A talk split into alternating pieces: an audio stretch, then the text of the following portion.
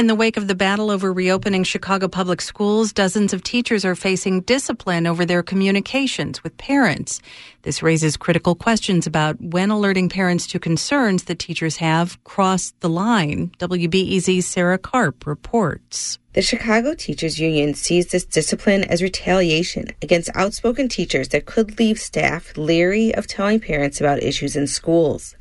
Thad Goodchild is the union's deputy counsel. You know, a lot of these um, disciplinary warnings are, are are patently ridiculous on their face, and uh, you know they've issued them nonetheless in hopes of scaring members out of exercising rights in the future. But from C P S's point of view, these teachers were waging a full-on campaign against in-person learning, putting out false information, intimidating parents, and taking, quote, advantage of their trusted position among families in a manner that could only be described as manipulation. Some of the misleading things put out there, according to the school district, were teachers telling parents that if they chose in-person learning, their children wouldn't be able to sing or dance or do any physical activity.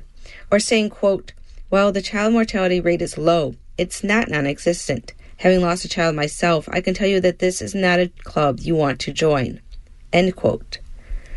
The school district says this led some parents to change their minds and left others confused.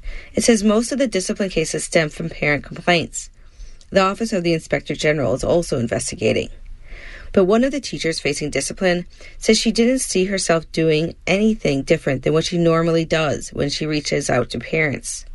She didn't want to be identified for fear of further scrutiny. The reason why we sent out the patient in the first place is because we were receiving a lot of questions from families and also from students in our daily classes asking, asking about lunch and asking about recess. The email, which was sent by her and several of the school teachers, mostly described how hybrid would look for both in-person students and those staying remote.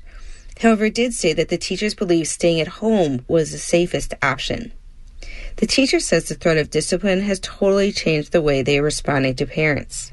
When we receive a question that we don't feel like we can answer truthfully, we are not answering the question, which is something that's very new for us to feel very silenced. Heather Reed says as a parent she's worried about the message being sent to teachers. Her children go to Ravenswood School. It was said publicly at a local school council meeting that several teachers at the school are facing discipline and confirmed by the union. Reed received one letter that she believes spurred the potential discipline, and she says she's disturbed that what she saw as a straightforward, truthful letter led to this reaction.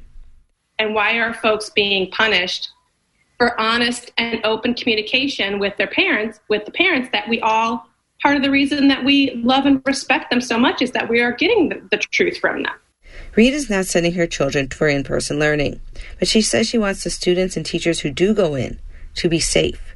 She says a line of communication between teachers and parents is even more important as children go back during a pandemic. Sarah Karp, W B Z News.